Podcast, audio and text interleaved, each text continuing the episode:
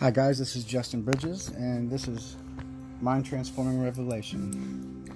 Bear in mind that these are very unpolished. I'm basically just reading through my notebook as I as I had written it back in the day. Um, these notebooks go back about a year or so, and I'm starting in the first ones and working my way up. Um, I kind of want to just get the raw what I put down though. I don't really want to rehearse it or read through it. I kind of like going as I go, but sometimes the content suffers because I have trouble reading my writing. Anyway, let's get into it. Handling, the heading on this one is Handling Delayed Answers to Prayer. Faith equals our will to trust and believe God. When you can't trace His hand, trust His heart. Answers won't always be immediate or anticipated. There is a refinement of faith in these moments when the answers don't seem to be coming, but we stand on our faith and know that God knows best. Oftentimes, this period of refinement is required for us to receive the answers and properly steward the blessings that will accompany the answers. God doesn't always intervene in the moment we want Him to. Many times, He squeezes every last moment of refinement out of the situation He, lead, he led us into before delivering us. The, the consolation is all the sweeter when this occurs. Oftentimes, God leads into conflict to expose who we really are to our own eyes. Our heart issues tend to bear themselves during stressful times. The struggle brings us to our knees, where we pray from the heart and unlock the supernatural.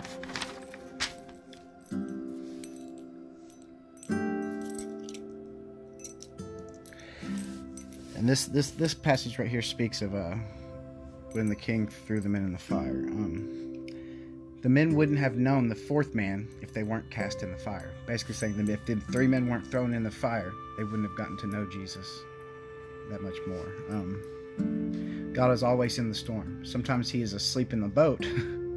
Wake him up. It is set up for God to show up and truly bless you. The greater the battle, the more glory is revealed when he lays blessings on it. Transformed people transform their surroundings and situations. With a renewed mind, we look at a situation from the perspective of the supernatural. When we see the world from this view, where we realize that God's ultimate goal is heaven on earth, we remove the impossible and approach situations from a stance of authority. This aggressive confidence inspires people and changes lives. It alters our very environment. Our personal belief in how God moves unlocks the power of the supernatural. God doesn't want to control everything, He gave us authority. So He patiently waits for us to collaborate with Him to change the world.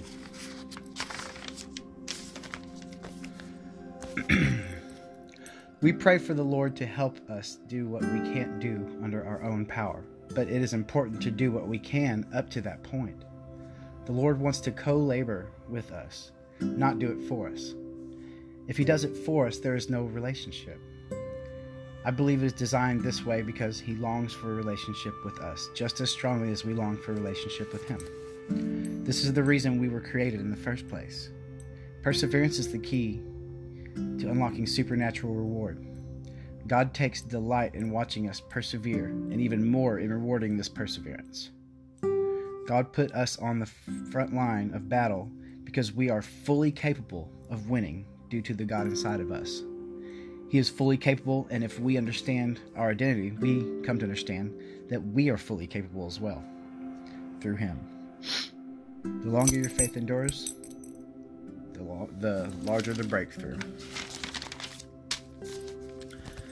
There is strength on the other side of obedience.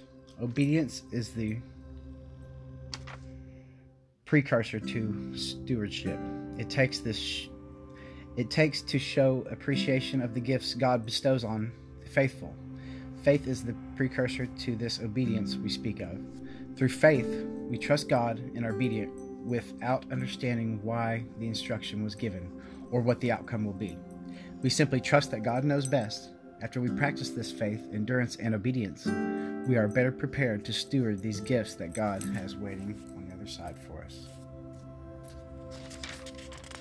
The other side of the trial, not the other side of life. All right. Guess I got time for one more.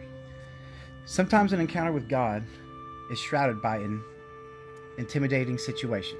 But if we have the faith to boldly enter it, we will have an experience that is life changing. His voice comes from the midst of the fire. In these moments, there is acute focus. Distractions are pushed aside. This is followed by the outpouring of the Spirit, where He sets us back on the track He planned for us in the first place, where our path will be marked by peace, favor, and all the things of heaven on earth.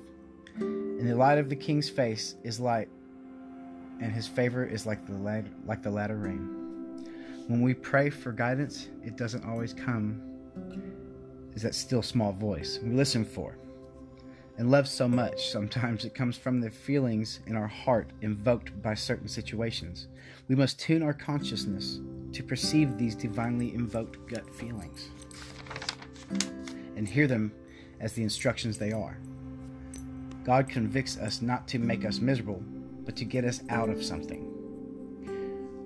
Our lives and struggles are so small to God. I think I think the fall tricked us into forgetting how small all of this is to a God who created the vast universe.